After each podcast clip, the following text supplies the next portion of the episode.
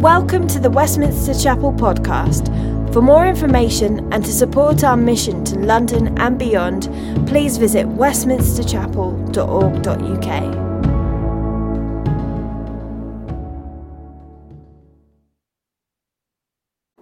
Good morning. Is my microphone on? Yep. So, our reading today in this first week of our new sermon series is from Exodus 3, verse 1 to 15 the burning bush. Now Moses was keeping the flock of his father in law, Jethro, the priest of Midian, and he led his flock to the west side of the wilderness and came to Horeb, the mountain of God. And the angel of the Lord appeared to him in a flame of fire out of the midst of a bush. He looked, and behold, the, the bush was burning, yet it was not consumed. And God said, and Moses said, I will turn aside to see this great sight, why the bush is not burned. When the Lord saw that he turned aside to see, God called to him out of the bush, Moses, Moses. And he said, Here I am. Then he said, Do not come near, take your sandals off your feet, for the place on which you're standing is holy ground. And he said, I am the God of your father, the God of Abraham, the God of Isaac, and the God of Jacob. And Moses hid his face, for he was afraid to look at God. Then the Lord said, I have surely seen the affliction of my people who are in Egypt, and have heard their cry because of their taskmasters. I know their sufferings, and I have come down to deliver them out of the hand of the Egyptians, and to bring them up out of that land to a good and broad land, a land flowing with milk and honey, to the place of the Canaanites, the Hittites, the Amorites, the Perizzites, the Hivites, and the Jebusites. And now, behold, the cry of the people of Israel have come to me and I have also seen the oppression with which the Egyptians oppressed them. Come, I will send you to Pharaoh, that you may bring my people, the children of Israel, out of Egypt. But Moses said to God, Who am I that I should go to Pharaoh and bring the children of Israel out of Egypt? He said, But I will be with you, and this shall be the sign for you that I have sent you.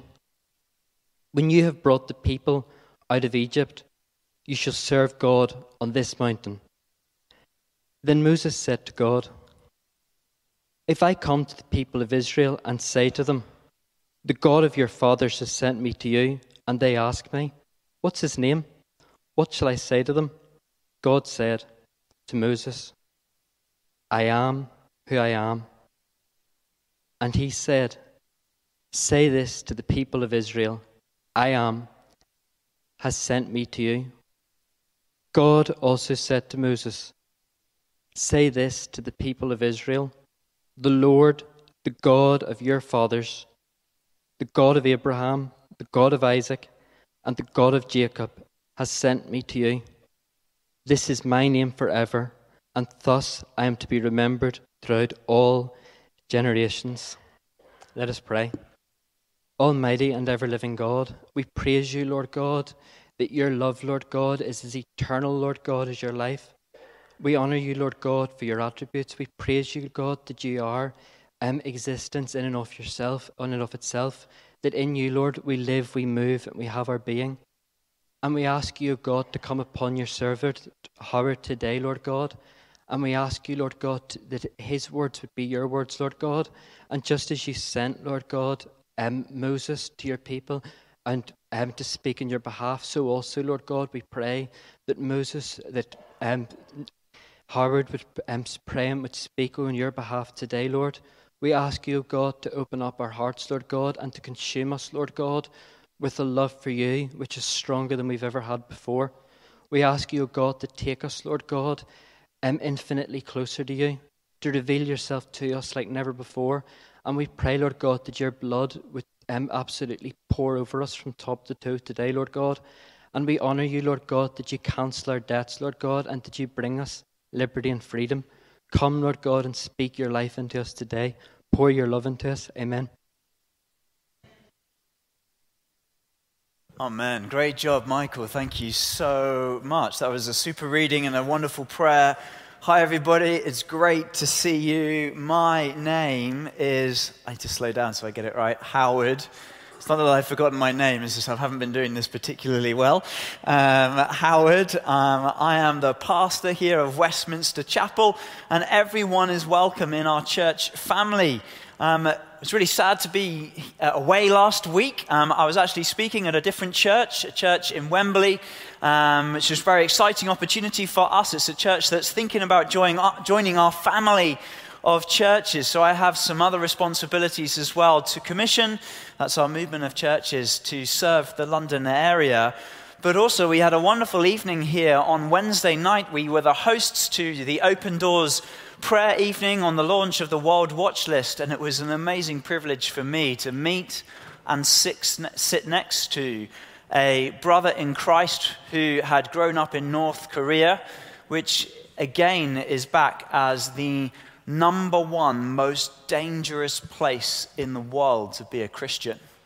He'd been in prison four times in his life in both North Korea and in China, um, and has the scars on his back to prove it. Just an extraordinary testimony of how he met Christ through a backslidden believer of sorts who was a Korean gangster in prison who taught him how to pray and he said, I think how you pray is like this you just say everything you wish for and then put the word Amen at the end, which is extraordinary. So, this man's first prayer went like this God, I don't want to die. Amen. And he didn't die. And God raised him up and rescued him, and he's now a great voice to expose what life is really like in the most dangerous place to be a Christian in the world.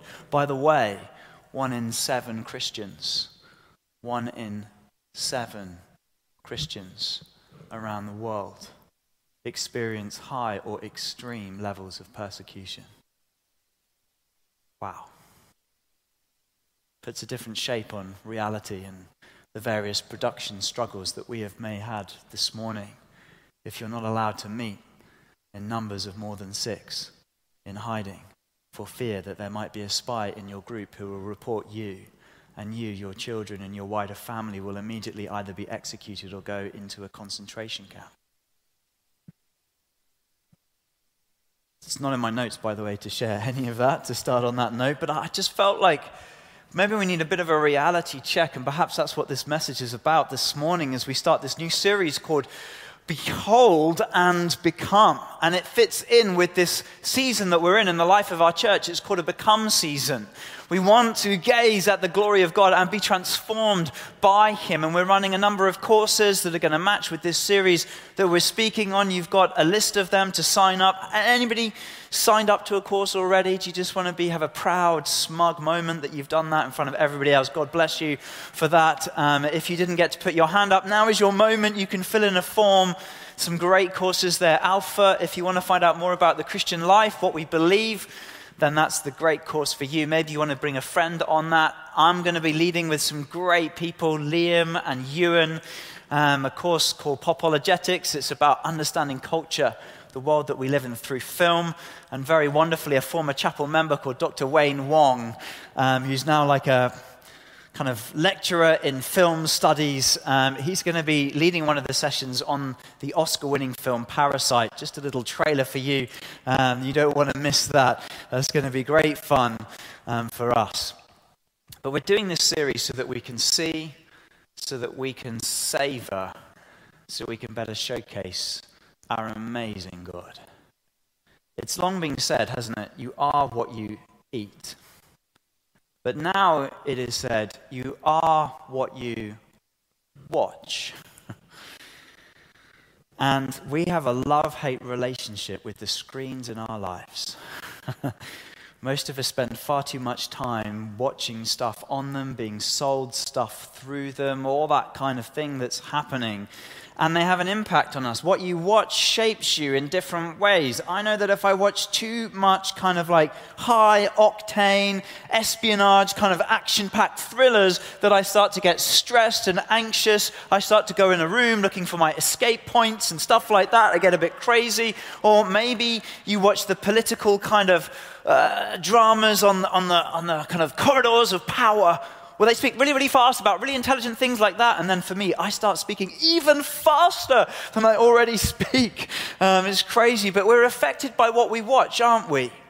It's actually said through a study of research that your IQ, your intelligence quotient, will go down by four to five points if you watch too much light entertainment. Now, when I read that, I thought back to all my days as a student watching quite a lot of, back then it was Richard and Judy. Anybody else? Richard and Judy? The Oprah Winfrey show in the mornings. It was like, oh no, clearly this is why I'm not as intelligent as I could have been. Um, but just saying, one of the main ways I think that we know in our culture that people are affected by what they watch, on a more serious note, would be pornography. And there have been loads of studies into this. One study actually says that if you watch pornography, that your brain can be damaged by it. That it actually reduces the grey matter in your brain and can cause harming cognitive effects. We're affected by what we watch, what we focus upon. And we don't want to condemn you if that's the situation you're in. Honestly, our heart is to serve and to bless. We've got this, uh, some resources on our website, uh, Get Help, uh, all about porn and information like that. We know many people struggle with that for all sorts of different reasons. We're not here to condemn you. We just want to serve you and help you find freedom and rescue. Honestly, that's, that's really, really our heart. But the most important thing for us is to make sure that we're looking at the right things. Jesus said that the eyes are a lamp for the body. What he's saying there is that the eyes are the doorway into your soul, and whatever you fixate upon, whatever you look at, will bring light or darkness into your soul. And so, through this series, we want to fix our eyes on the God who is light awesome, beautiful, glorious light, to have our souls flooded by his beauty. And we're going to do that through looking at some of the names of God, which express his nature and his character. And we'll do that in a Trinitarian way. So we're going to start with some of the names about the Father, and then the Son, and then the Holy Spirit. And we'll pick up on some of John's Gospel that we want to kind of finish, but we're going to finish it in little bits so that we honor our desire to preach through the whole of that Gospel as well. But today we're beginning with Moses' encounter at the burning bush, this revelation of the great I am. And this is happening at a time when it's not just physically colder in the space that we're meeting in, but also many of us feel a bit spiritually colder, perhaps spiritually confused. Maybe you feel a bit discouraged. You've lost your sense of purpose and direction in life. Some here, I'm sure, will feel like God has benched them, that you're on the shelf or, in the words of Prince Harry, that you're a spare.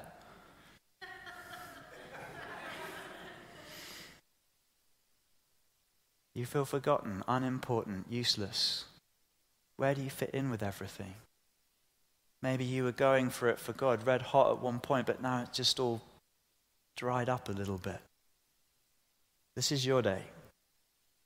This is your day.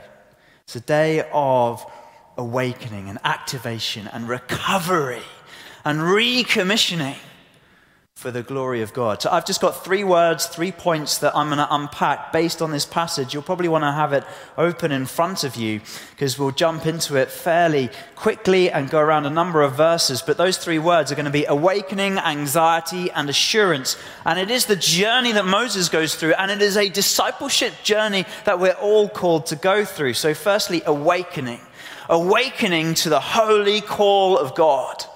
See, God calls the curious. God calls people who are not too busy to notice what he's doing in and around the world. You see, it's arguable that Moses, who had spent 40 years of his life living in luxury as a prince of Egypt in power and authority in the busyness of the city, he needed another 40 years of slowing down as a shepherd so that he could really see what God wanted him to see. And that, by the way, is the time gap we know that from Acts chapter 13. 40 years from chapter 2, verse 22 to the beginning of chapter 3, verse 1 have gone by. 40 years. God's timing is a bit different to ours, isn't it? God wants you to slow down so, he can, so you can see what He wants you to see. I wonder if you're here today and you're too distracted to be fully devoted to Jesus. If there was a burning bush, perhaps you wouldn't notice and you'd move on by. So, what lifestyle changes do you need to make? How can you walk in step with the Spirit of God rather than march in time with the tune of the demands of secular society? Do you need to recover a Sabbath? Do you need to recover silence and solitude in your life?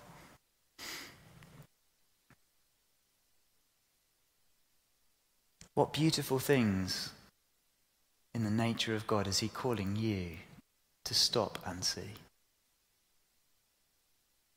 What wonderful things in His world of creation is He encouraging you to think and reflect upon? Maybe it's the Goldilocks like nature of the universe, how beautifully finely tuned it is. Maybe it's just the, the very character of God that was revealed at Christmas. You haven't got over that, that He's all powerful, yet He shrinks to become humble and so small. Perhaps it's something intangible in the life of another believer, a Christian, that you can't quite explain. There's a peace, there's a substance to them that really awakens your curiosity and you want to find out more. Well, Curiosity never killed the cat, right? That's just nonsense. Make like Moses. Get interested, get curious, take a next step, find out more. Look what Moses does. Let's look at verse 2. It says, Moses looked and he beheld. Verse 3 says that he turned aside. He turned aside from what he was doing. He turned aside from his other priorities. What do you need to turn aside from? What wrong priorities have you been caught up and focused upon that God is saying, I want you to turn aside? You need to turn aside and spend time with the Lord. As soon as Moses does that, God responds in verse 4 and he calls Moses by name Moses. Moses. Not once, but twice, because culturally we're told that actually calling a person's name twice like that was an expression of love and affection, an invitation to deep, wonderful relationship. When you turn to look at God, as you are turning right now today, He's calling you by name. Can you hear Him? He is. He's calling your name. He wants you to come to the fire of His presence, to get warmer, get stronger, to come bolder for His glory. And in many ways, this is un- not unlike other fires that we encounter in the scriptures fires of restoration. I think of Peter. It was at a fire where he denied Christ despite all of his protestations. But it would be at another fire on a beachside where he would be reinstated, where he would experience grace and forgiveness three times over, and he would be recommissioned and called to go and feed God's sheep, feed my sheep, serve my people, love them, shepherd them. There's a recommissioning around a fire, which is what's going on in this passage today. And for all of you who are engaging with this message, God is recommissioning us in his love to be on mission for him. But to come closer, he asks something of us, just as he did of Moses. It's in verse 5. Take off your sandals, for the place where you are standing is holy ground. There's something we all need to take off. For Moses, it was his sandals, which perhaps were symbolic of everything had come into defilement with the earth.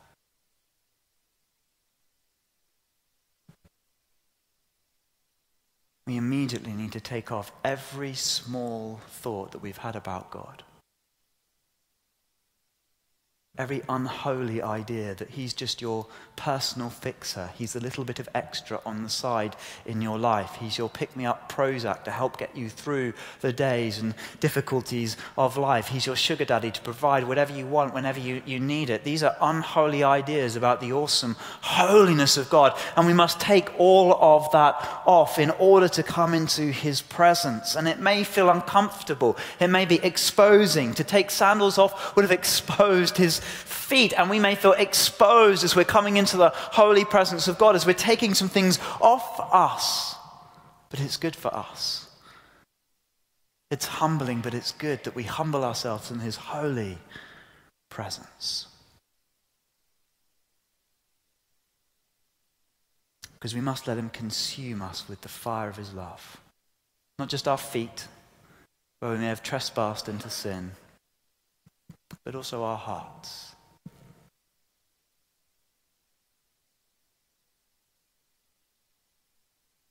What do you need to take off?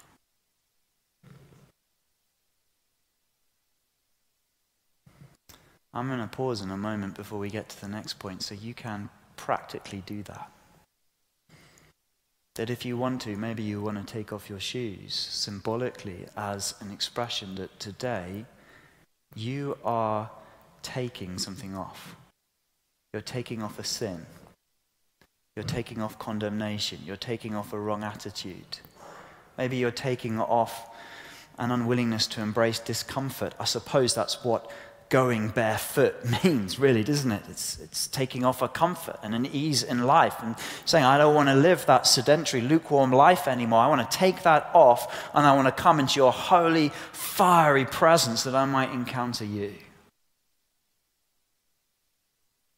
And a way of doing that would be okay, God, I'm just, I'm going to take my shoes off to express that to you now. So I'm just going to pause and I'm just going to wait and let you, for these few moments, respond. What do you need to take off? Have a moment with God.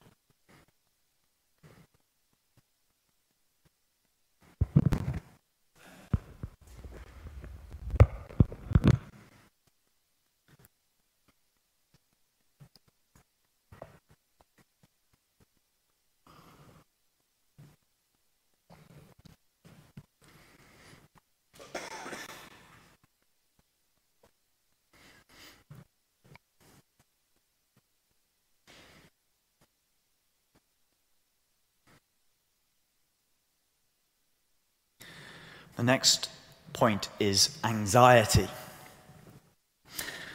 Soon as Moses gets this call of God and he's coming into the presence of God to be commissioned to go for him, anxiety overwhelms him. You see it in verse 6. He's so afraid he cannot look upon God. And then it continues throughout and into chapter 4. Verse 11, he asks the question, Who am I? I can't do this. God, he's saying, I'm a nobody. Who am I? I'm not qualified to do what you're asking me to do. And then it moves forward into the passage, verse 13. He says, I don't know what to say to them. Then chapter 4 begins with him saying, I don't think they're going to believe me, even if I, I tell you what you want me to say. Verse 10, he says, I'm not eloquent enough. I don't, I'm not gifted enough in speech. I just don't think I can do this. And then in verse 13 of chapter 4, he goes the whole hog and he says, Please ask somebody else to go. Anxiety's just got hold of him. One of the biggest challenges that we face is fear. It's fear. And as Christians, it is fear of doing what God asks us to do.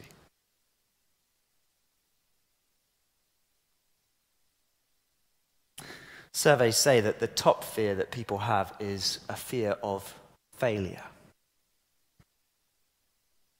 And they did a test for CEOs, and they found that the main cause for distress in 90% of CEOs was fear of failure. So if you meet a CEO, you know there's a 90% chance that they're terrified of failing. I know what fear is like. I know what anxiety is like. You know what that's like. I had a massive kind of battle with anxiety last year in November. I was preparing to go to Korea to learn about the church in North Korea and to hear about all the trials and challenges that they were facing and all that kind of stuff. But I was most anxious actually about sharing a room with somebody else that I didn't really know because I'm an extreme introvert. And that for me was like, ah, I don't know if I'm going to be able to sleep. What if they snore? What if they don't like me? What if I don't like them? And then the food in Korea, I tend to not like food that's kind of been in the sea. Um, I can eat it, I can tolerate it, but generally, like, but Korea's like it's like an island mostly. Um, that part, at least South Korea. So, oh boy, I was pretty anxious about the whole thing, and that may well have contributed even to me getting kidney stones because they say stress is a major cause of that, and like, oh. Makes you anxious, but I was so grateful for the grace of God to press through it because of the people that I met and what I learned and how God used me and how He spoke to me. And it was it was amazing. And it'd be the same when you overcome your fears. How does fear affect you? What fears are most holding you back from doing what God has called you to do? How are they affecting you physically, emotionally, spiritually, mentally? How do they shut you down, even here on a Sunday, even in the way that you worship? Right? if I kneel down, if I put my hand up, if I sing out here, if I do that, it's, it's, there's a straitjacket of fear. And the wonderful thing about this passage is it tells us is that we can talk to God about it. But there's no problem that we can't share with him, just like Moses did, that we can describe what's going on in us. And it's okay not to be alone, not to have to fake it to make it. So, what do we do? We notice our anxiety and we name it and we bring it to God so he can tame it. That's what Moses is doing. It's really that simple the intangible sense of fear and anxiety becomes tangible as we start to describe it in the presence of God and we start to get His perspective on our distorted understandings of reality. They start to be transformed and we find a sense of hope. So today is a day for you to acknowledge your anxiety before God, to name it so that He can tame it. Cast all your cares upon him because he cares for you. He cares for you. So, what anxieties and fears stop you from fully serving God? From doing what he's called you to do? That he's spoken into your life about through other people, perhaps prophetically? What's holding you back? Because we want to be obedient. We're called to be obedient to Jesus, to do his will, not our will. 1 Peter verse chapter 1 verse 2 talks about how we have been chosen for obedience to Jesus Christ, the Great Commission, Matthew chapter 28, that we would go and make disciples of all nations, baptizing them in the name of the Father, the Son, and the Holy Spirit, but teaching them so that they would obey everything that Jesus has commanded. David is called a man after God's own heart. Why? Acts 13 tells us because he would do everything that God asked him to do. We want to be a people who obey, so we must name our fears that hold us back from being obedient, for God to tame them. So I want to invite you now, just in a few moments, to do just that. In your own way, tell God what you're afraid of. Talk to Him about it right now.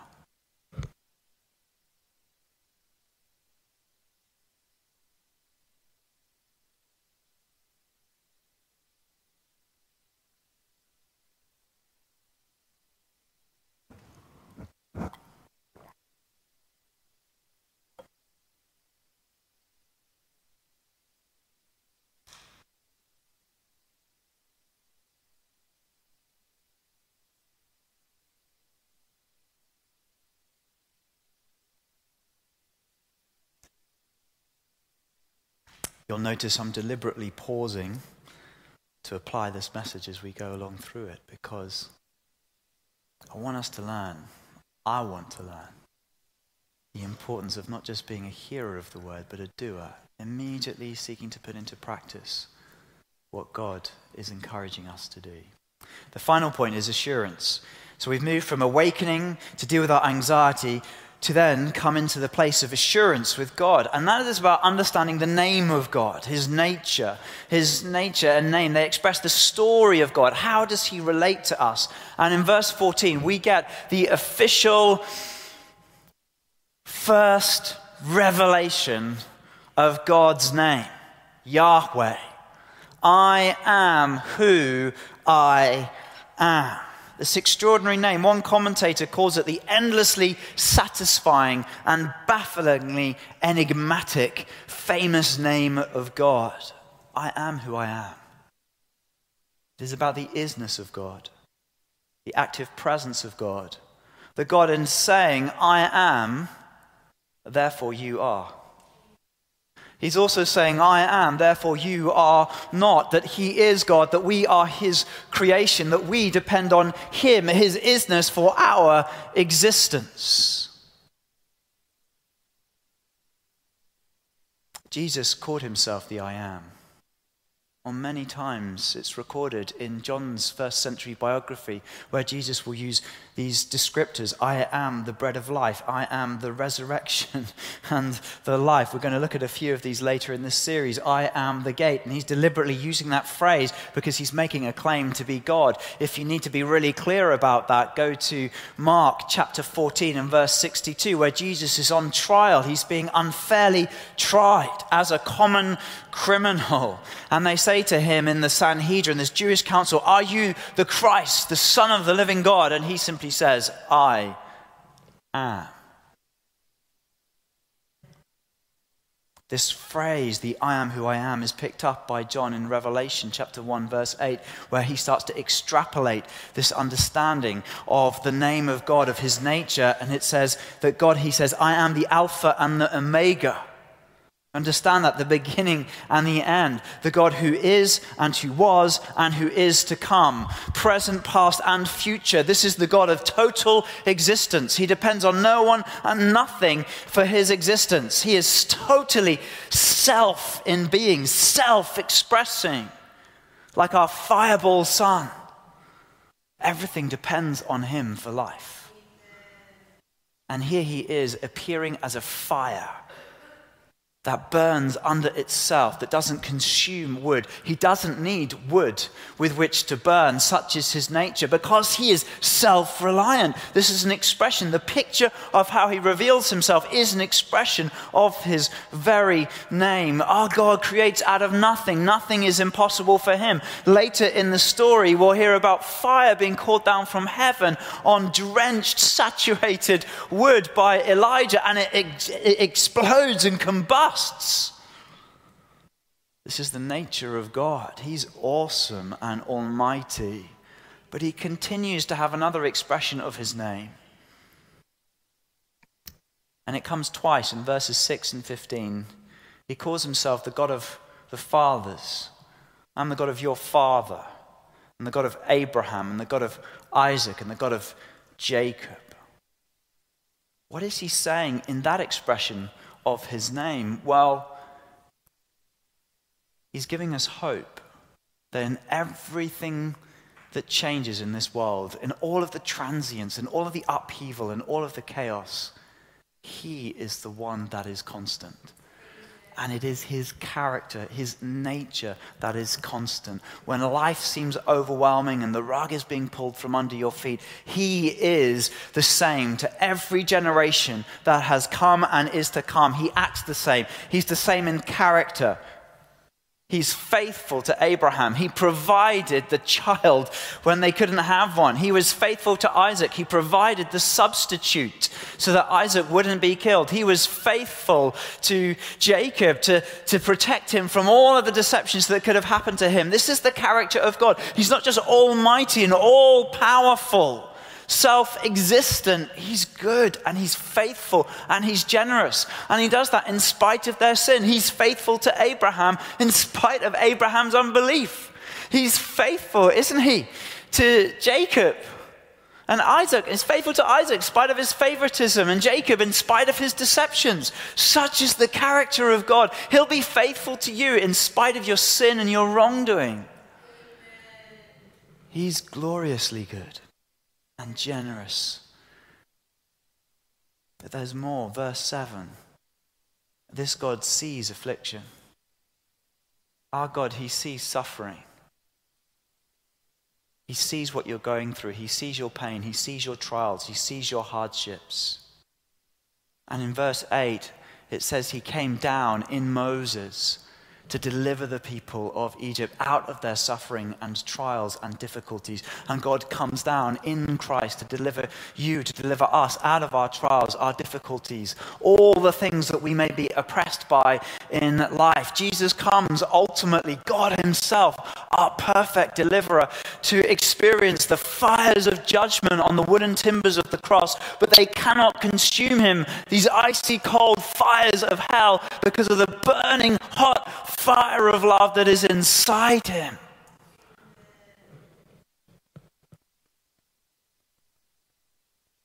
He paid the penalty on the cross. He defeated death. He rose victorious. He ascended to heaven and he sent the Holy Spirit to come upon his believers in his church so that we would be baptized with fire. This same fire tongues of fire that came down on them at Pentecost so that we would be burning with his beauty but not consumed by it.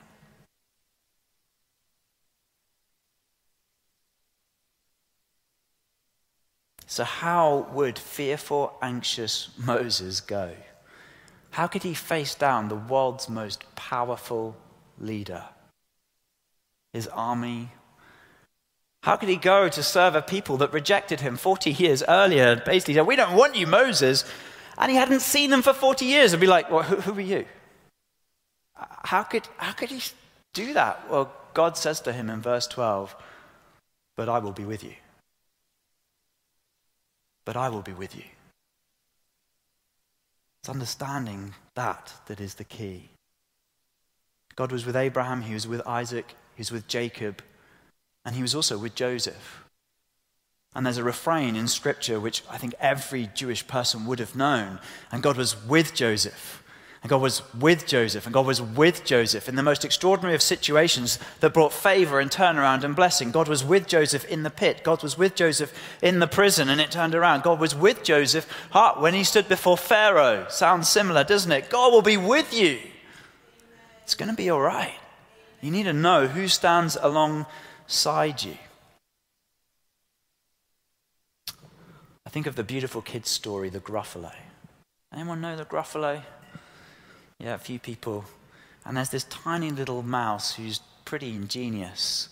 And the mouse is going to get eaten by basically everything in the forest. But because this Gruffalo, this terrifying giant with terrible teeth and horrible claws and warts on his face, and because he walks behind him, the mouse is safe. Everything else fears the mouse because of his friendship with the Gruffalo. I think of the character Hogarth Hughes, and he has friends with the Iron Giant. And because he knows the Iron Giant in his life, he is so courageous and bold. Or for me as a Star Wars fan, I think of Han Solo. Always by his side, he has a giant Wookiee like a terrifying, super powerful, amazing monster who's his best friend. I mean, that's going to encourage you to kind of go on and fight. Or you've got Lois Lane. Her, her boyfriend is Superman. At any moment, she's got a superhero come out and rescue her. I tell you, there's nothing compared to the friendship that we have with God when He's saying, I am with you. He's the God of all creation and all existence. And He's saying to Moses and He's saying to you, But I will be with you as I call you to go. And he's proved that in ways that Moses could never know. God has proved his witness to us in the incarnation by coming He is so with us, he became one of us. He is so with us, he suffered to identify with us. And he's with us in victory over sin. And he says, I'll be with you to the very end of the age. He's with us through the Holy Spirit. He promises his witness for all of us. He's present here right now, urging and encouraging us on. Will you see with new eyes who I am and what I like and the promise I make to be with you? To be with you. So, as we come to worship now, let's behold this God. Let's think about him. Let's dwell upon him. Let's warm ourselves in the fire of his greatness. Let's help his love melt our fears away. Moses came to this encounter, and God would work through him to deliver thousands and thousands of people out of darkness into light. And that's our call too. So here are the questions again as we come to respond. What do you need to take off to come closer into the presence of God? What fears do you need to tame by naming them in the presence of God? And what attribute or aspect of the nature of God does He want you to know so you can go and be bold for God? Our vision as a church is to see hundreds of lives transformed. The way that will happen is as we, again and again, become transformed ourselves from one degree of glory to another in the presence of this awesome and amazing God. So we want to turn aside now to Him. We want to take off. We want to tame our fears. And we're going to trust God. It's a moment we're going to go straight into a time of worship, but I want to invite you to respond. If you're here and you know God has been calling you by name, I wrote down a few names here. God is calling people here to respond, to come to the burning bush of his fire. We're going to have an area of prayer over there. I'm just going to invite you to come forward. I'd love the opportunity to pray for you. So would our prayer ministry team. Just to pray for the fire of God's presence to come on your life. For him to recommission you, to call you. Things that he's asked you to do, God, that you've put on hold, that you felt aren't possible, where you've had fears. Today is a day where he's saying, I'm calling you again. I'm calling you by name. Emily, Emily. Nathan, Nathan. Taylor, Taylor. Michelle, Michelle. Katie, Katie. Colin, Colin. I'm sure there are many others. The Lord is calling. Come warm yourself in the fire of his presence. Let me pray. Lord, we just thank you so much that you're such a gracious God, so full of love and mercy. We thank you that you're here already, right now, in this moment. And Lord, we want to take off all that hinders us from coming to you. That you would purify us, make us a holy bride, fit for purpose, to go in the world and to proclaim your deliverance overcome our fears with your love today. Give us assurance, give us boldness, give us courage. Take away condemnation, take away fear. Recommission us with your love, with your forgiveness, with your grace. Warm us up spiritually so that we're red hot passionate for you. That if you say it, we will do it. If you ask us to go, we will go. And Lord, for where people have given up, they feel they're full of doubt, they've got questions about their calling, come and speak clarity to them today. Help them to come forward, release them from the fear, even now, of responding to this message, I pray. Come, Holy Spirit. Say, Come, Father, Son, and Holy Spirit, have your way. Have your way.